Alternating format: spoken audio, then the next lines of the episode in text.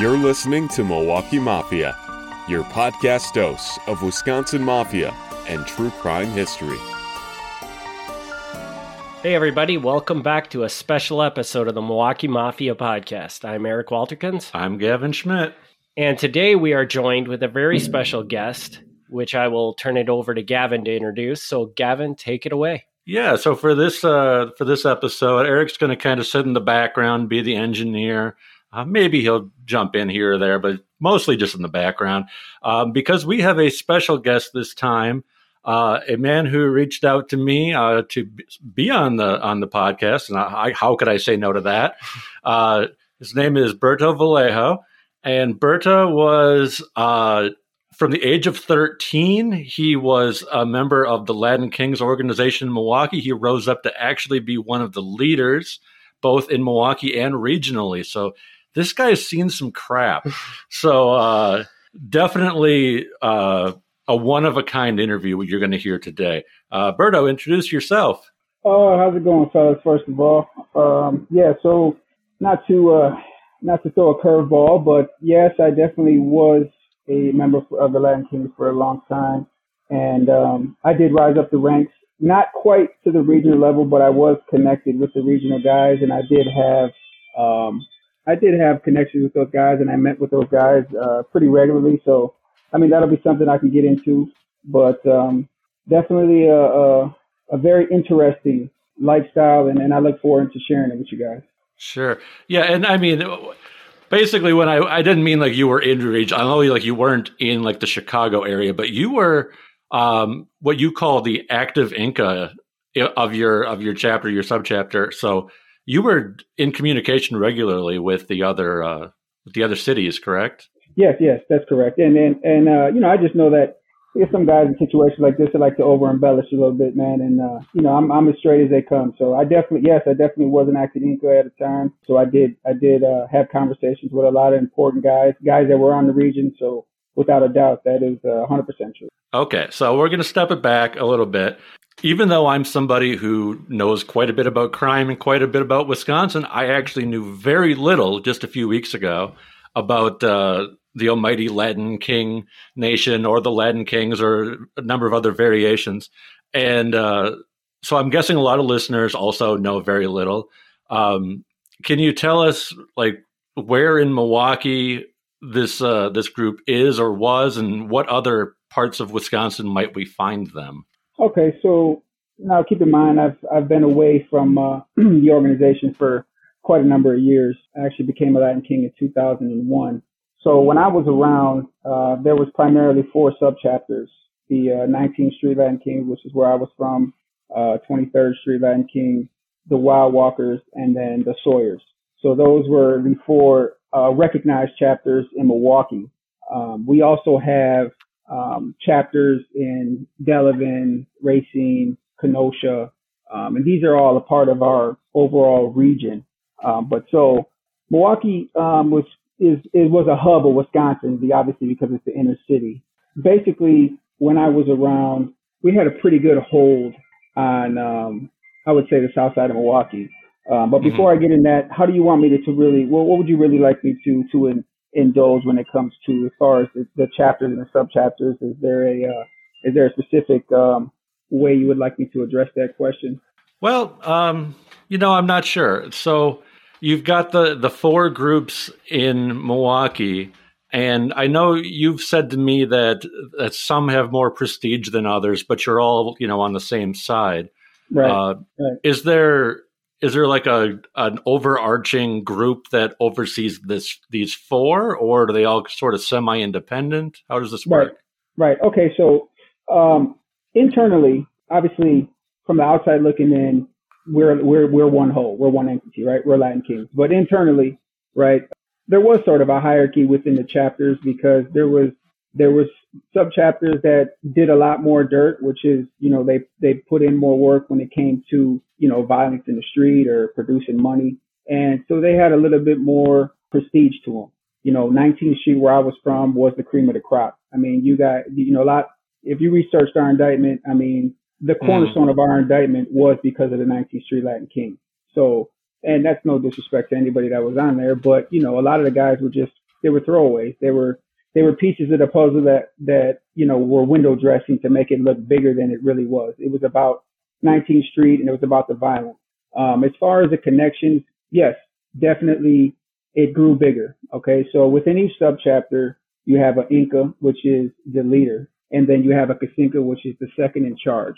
Those two positions universally are voted upon if they need to be filled. So if you know there was an instance, I've been a part of one before where your basically your leaderships get locked up at the same time. Your Inca and your Kasinka go in and they go away. Well, then the remaining members they vote on those two positions. Ideally, if you know if the Inca is still out and the Kasinka gets locked up, a lot of times the Inca is is awarded the ability to just pretty much handpick his Kasinka because that's his right hand man. that's the person who's going to be making a lot of decisions with him. Um, the Inca has the overall say, so he has the final say. And then it moves on to the enforcer. The enforcer is is an appointed position by the Inca, and the Kasinka has some say so as well.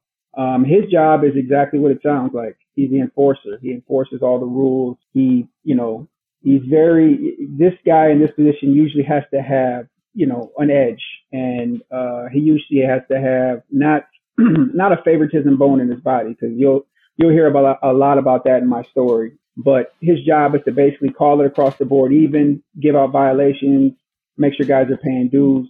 And uh, with regard to dues, the next position will be the treasurer. The treasurer is somebody who handles all the money, make sure the dues are paid, and at the end of the day, make sure the kickback is ready for the Chicago guys because mm-hmm. ultimately that's where it goes.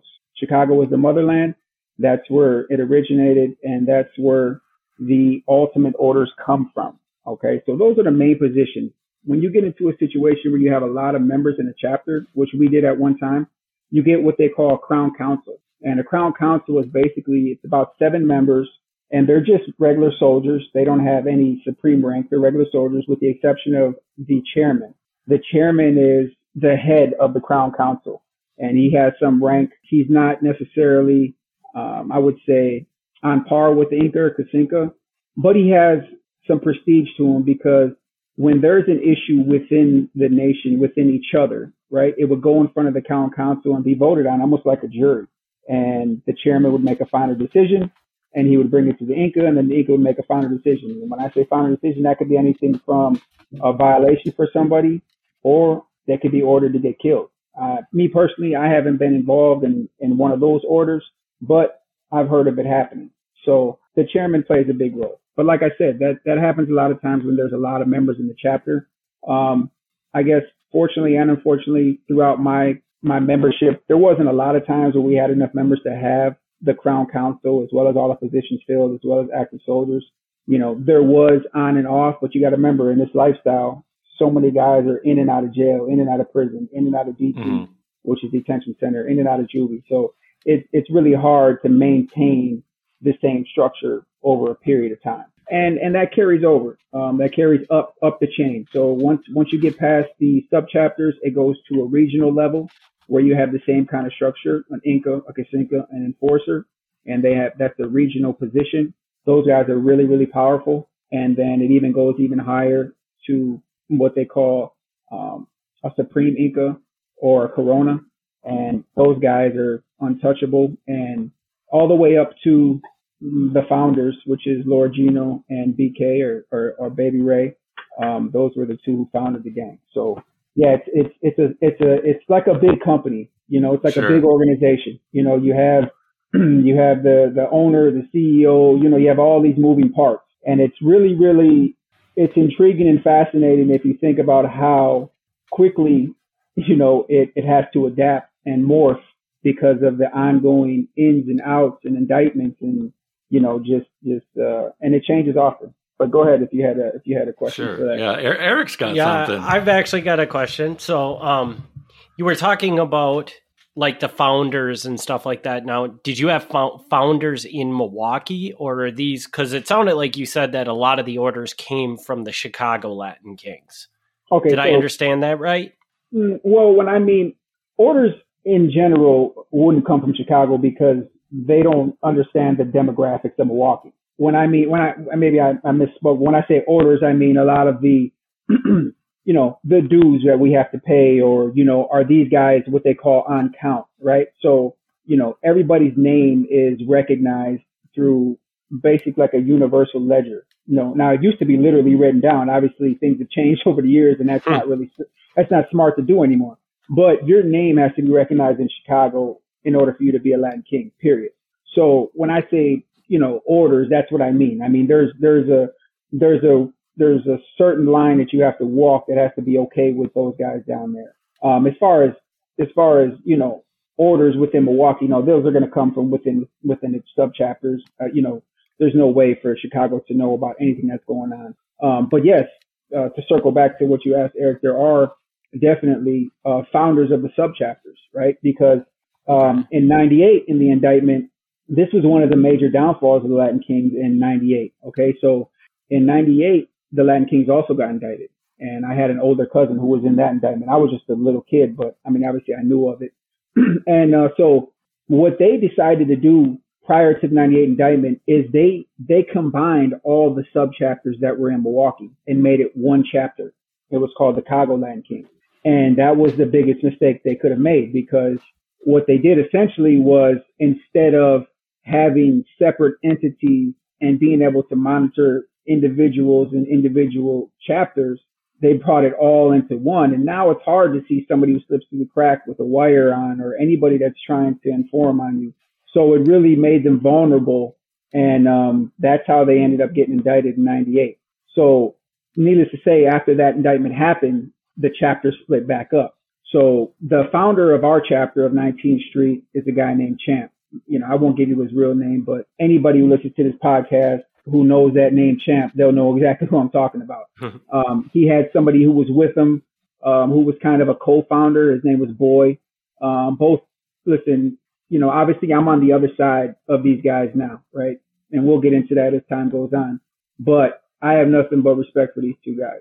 I mean, these guys were solid guys, in and out. Uh, they'll bend over backwards for you. Unfortunately, they just live and die by the sword that is the Latin King. And that's where their loyalty lies. Uh, as far as 23rd Street, I'm not really familiar who founded them. Wild Walker was basically just they were they were they were basically um, guys that fell away from Chicago and turned into Wild Walker. There wasn't really a founder, so to so to speak, because Wild Walker was right down the block from where Chicago Hood was. It was it was actually the closest the closest to that neighborhood. So that's all right. A lot of those guys just kind of migrated over there. Um, Sawyer was actually it's actually a Chicago subchapter. Um, the Sawyerland Kings are from uh, Sawyer 30 in Chicago, and one of the guys came up and started the chapter, had permission to start the chapter up in Milwaukee. So that's kind of, you know, that's kind of how the four chapters, I guess, were originated or founded. Okay. So I got, I've got a couple of different directions I, I can go here. Um, one thing that I found really interesting is the guy at the top of the organization. If if I'm not mistaken, he's been in prison since before you or I were born. Um, yeah. And he's yeah. still running it, right? Yeah, I mean, from from everything I know, I mean, listen, that guy, he's uh, he's one. You know, he has so many restrictions on what he can actually, who he can actually talk to, and what he can actually say to people because of the fact that yes, he still has that supreme that supreme chokehold, so to speak, on the Latin King. Uh, yeah, he's he's been in prison. He was going to get out, I think, one time uh, I want to say in 98, he was going to get out of, uh, I believe it was Pontiac. And right before he was about to get out, he got indicted. And, and the irony here is that it was right around the same time that the Latin Kings in Milwaukee got indicted. So there was a lot of guys, not a lot of guys, but there was a handful of guys that got indicted in Milwaukee that actually got to meet him. You know, they were in prison sure. with him and, and, and, uh, or, or county jail, whatever it is, holdover basically until, you know, they went away. But uh, yeah, so I mean that that's a treat for a lot of guys. I mean, you want to talk about you know meeting your your biggest idol, you know, like that's what it was for guys at that time. Yeah, I just it's it's interesting because if I understand the timeline, I mean there are probably grandsons of people that he knew in the organization that he's you know he's never met them because he's not been on the outside so that just right. blows my mind that he can run everything from that way Right. Well, and listen, here's the thing, right? And I think I spoke with you about this a little bit, but and um, which is something obviously I'll get into more with my own story. But you know, the Latin Kings as a uh, as a whole, man, is a great. It's a great. Um, it's just a great way to draw people in, and and the manifesto that Lord Gino was the founder and and and BK wrote. Um, it has a lot of really really intriguing philosophy, and it has a lot of there's a lot of dignity in what he wrote, and I believe that people that are looking for a purpose and people that are lost and people that are looking for something to grab onto can be sold.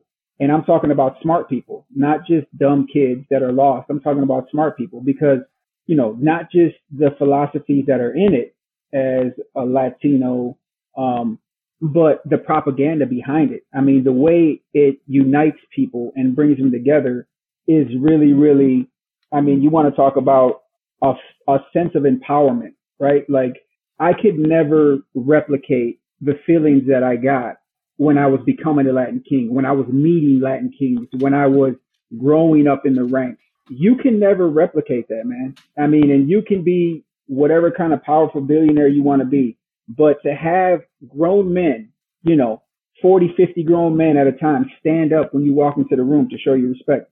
You can't, you can't get that anywhere. And so mm-hmm. when you get, when you get propaganda based black and gold colors and, and gang signs and, and like there, there, that's the reason why people say, I'll die for this because it, it, it sucks you in. And don't get me wrong. They, it's, it's, they prey on people that are lost, but it's definitely a two way street. You know, you get sucked in and then, you know, you get, you, you kind of get to sold this dream about this brotherhood. And then you start to really believe it because obviously you get introduced to the manifesto and you think that you're really living for a cause you're really you're really searching for a cause and you're really living for it. So I mean I think that's an intriguing part of it to me personally. You know, obviously now from the outside looking in, I can see why, aside from, you know, the camaraderie that initially drew me in, I can see why I became so loyal to it. Yeah, and you actually you you kind of brought up where I was going to go with the other question is that there is this manifesto and there is a constitution. Like it's I, I'm not familiar enough with how other organizations work, but you know, like I'm mostly familiar with the mafia, obviously, from this podcast. But they don't have anything like that. I mean, they've got rules, but nothing that formal. I, am just impressed that anybody who who signs up, like they know exactly what the rules are. They know exactly what they're there for. It's everything's laid out. Right, right, yeah, and and um, so the manifesto, I mean, forgive me, right? I, I memorized a lot of this. You got to remember, this was my life, but mm-hmm. it has been over probably 16 years since I actually had my hands on one. I remember a lot of the manifesto and just what it, I mean, and this is, you want to talk about a precious, you know, like this is an article that was treated like a Bible or, you know, it was really, really, it was put on a scale. I mean, when you held it you know, first of all, when you when you read the first page and you turned to the next one where you couldn't turn back, I mean, there's a certain way you had to approach it and read it. Soldiers could only read the first part of it. There was two parts. The second part was for people in leadership. So it was really, really, I mean, just very, very tedious in how you had to apply it to to yourself and your life. And uh, I mean, I remember the King's Prayer. I still know that by heart. You know, like I told you, uh, the Almighty Latin King Nation is an acronym. Um, mm-hmm. Each each letter actually represents a word. You know, there's five points, which is love, honor, obedience, sacrifice, and righteousness. So those those are those are principles that you live by. You know, there's there's a lot of philosophy that that um that you learn. Um, there's different uh, quotes. I want to say in different like different quotes from like nostalgic people um, that I believe were like rewrote and inserted into certain areas of the manifesto. And you know, obviously the rules and the Constitution. That's the that's the main part that every everybody focuses on because that's the part that gets you in trouble, right? Mm-hmm. I mean, you know, that's the part that's the part that's going to get you in prison. A lot of what I focused on, and I don't know, maybe it was just it was natural for me. Is those Constitution, the Constitution just it just came naturally. I didn't need to study it, right? Like I mean, that was just who I was, so I didn't have to learn it. But the other stuff is what intrigued me. You know, the other stuff is what I wanted to know I wanted to understand what my cause was, what I was willing to die for. And so, yeah, I mean, the manifesto in itself is really, really complex and it's really really dynamic. And um, you know, if you had questions about specifically what I remembered, I could give it to you. I mean, it's it's like I said, some of it's a little foggy, but I do remember a lot of it. Okay, so uh, just to kind of continue on that, you're talking about the cause, and now you know if you're on the outside of the organization, if you're you know, if you're me, Eric, and we're sitting out here just two dumb white guys, uh, you know, to us like Latin Kings is you know it's a drug dealing organization. It's it's drive by shootings with rival gangs. Um, we don't see that other side of it. Can you kind of give us an idea of what the cause was? Okay, that's a good point. I mean, that's uh, I guess that's the uh, I guess that's the evolution of the Latin Kings, right? So obviously this is before my time when there wasn't violence and and uh, uh, primarily what it was was it was about it was about strengthening the Latino community. You know, there's a lot of things in our manifesto that um, you see see how that naturally happens. I said R, and I'm not a Latin King no more, but that sure. naturally happens. But there's a lot of there's a lot of things in the manifesto that that you know, they promote good, right? So you can't, you're not, I mean, don't get me wrong. I'm going to tell you what it is. That doesn't mean they follow it, but you're not supposed to sell heroin and drugs in your neighborhood, in your community. You know, kids are supposed to be in school. It's, it's, it's all about helping your fellow Latino, um, in any way. So, I mean, I mentioned to you, there was some of that, there was some of that in, in what we did. Like if, if we had money in our due box and somebody's family needed rent money and they couldn't afford it, we would we would give it. You know, so there's little things like that. But primarily when it started, um, from my understanding, I never seen it, but it was based on that. It was based on camaraderie. It was based on strengthening the community. And then what it turns into, the evolution of it, it becomes now it becomes about it becomes about power that transforms people mm-hmm. because you know, if you have a group of guys and one guy wants to be more powerful than the other guy, and now there has to be sides taken, and that guy leaves, now he's going to start his own thing, right? And so when he starts his own thing, now that turns into another gang or another street, and now they want war with the guys that they left because they felt they were wrong, and vice versa. And that kind of has a snowball effect, and it trickles down and down. I can almost guarantee that a lot of, especially the gangs on the south side of Milwaukee, you know, obviously it's different now, but when I was around, there was, there were Spanish Cobras, different kind of subchapters of Spanish Cobras. There was the La Familia. They were primarily on like 8th and Washington. Um, I believe they started from the Lopez family that used to sell large quantities of cocaine on the south side. Uh, the two ones was 21st and Scott. That was actually a chapter of Latin King the guy that started that chapter was a Latin king. Um, his name was Polo. And then they have the MP, which is the Mexican posse. Them ones I wouldn't say is is intertwined is what I'm about to how I'm about to bring this together. But my point is that a lot of those gangs, you know, they formed from being with Latin kings or being mm-hmm. with members or groups before they even became Latin Kings or became Spanish Cobras. You know, they were friends. You know, I can't tell you how many times I ran into some of the older guys when I was around and say, "Oh yeah, I know this Cobra. Man, we used to be best friends." The guy Two One Polo and the guy I told you that started 19th Street Champ, they were they were they were like best friends. Um, they used to box together uh, at, at UCC, the community center. I mean, these guys knew each other forever, and they just ended up splitting because you know mm. differences. And that's kind of where the rivalry starts. That's where the violence starts, you know, and then it progresses. Now it's about getting money, right? So now it's about you stepping on my toes. You're trying to take my money. I'm trying to take your money and there's not enough money to split, right? So it just sure. kind of snowballs and it evolves into this, this basically this revolving door of emptiness. I mean, it's, it's a hoax now what the Latin Kings stand for. And, you know, obviously I'm going to get blowback on, I mean, no, none person. The reality is this is the truth. And these are, these are truths that are out there. You know, they may be unspoken truths amongst these guys, but, you know, the world sees it, the, the, the community see it. You know, it's, it's, it's garbage. You know, what mm-hmm. the cause that was once believed in is so far removed that it's a joke. Mm-hmm. And I mean, that's just, that's just a matter of, I mean, it's a fact. I'm curious. So would you say based on like what you've talked about with the Constitution and some of the beliefs of the Latin Kings, did this group originally start out not at all in a violent way, but more as something to help the Latino community become, you know, I guess have a community, I guess. Come, yeah, yeah. And does that make sense? Know, and that's where yeah, what, I, it, what it's. I, I definitely agree. I definitely believe that, and it the oppression of Latinos. You know, I mean, uh, you want to talk about minorities in bad positions? Yeah, that's what it was about. That's what it was. It was an empowerment. It was a movement, you know, about empowerment and empowering the Latino community. And you know, there's a lot of families that still believe in that. You know, there's a lot of families that are strong, you know, strongly intertwined, so to speak, but they're not a part of the violence. But they believe in taking care of each other. And you know, that's I mean, if you ever if you've ever been around a traditional Mexican family, you know, I'm half Mexican, I'm half white. If you ever been a traditional Mexican family, I mean, they'll bend over backwards for you.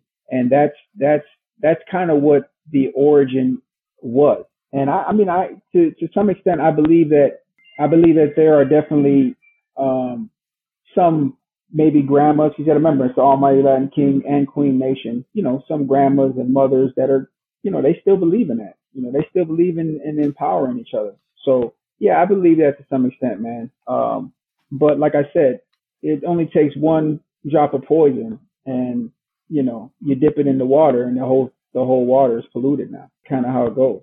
Well, and basically how you've described it, I would say. I mean, this very much sounds very similar to the mafia because the, the mafia, yeah, the ma- mafia very much started the same way, where they were just about empowering the Italian community, but then turned into more of a crime organization later on as right. things went along. So I think right. that's, a natural that's a, re- evolution for this type of thing to follow. Right, that's a good point. I think me and Gavin touched on that a little bit too. Like you know, you you uh you know, I try to find parallels between the mafia and, and just the, the the Latin Kings, the the organization that it is. And I mean, I guess the biggest the biggest distance and the biggest uh difference would be the people that they hurt. Um, mm, mm. Ironically, ironically, they both represented strengthening their community and their their race, so to speak, and them were the main people that they killed.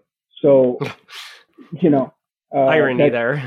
yeah, that's there's a twist there, right? I mean, and it's it's the same thing, right? Nobody's nobody nobody doesn't have blood on their hands. You know, the Latin kings, you know, they uh unfortunately, they don't, a lot of times they're not killing Latin kings, but they are killing other members of the community that a lot of times, I mean, where I'm from, the South Side, when I was growing up, was, it was, it was weird, but it was almost segregated. I mean, you know how the South Side, the Milwaukee is, mm. it's, it's, separated by viaducts, you know, the North Side and the South Side.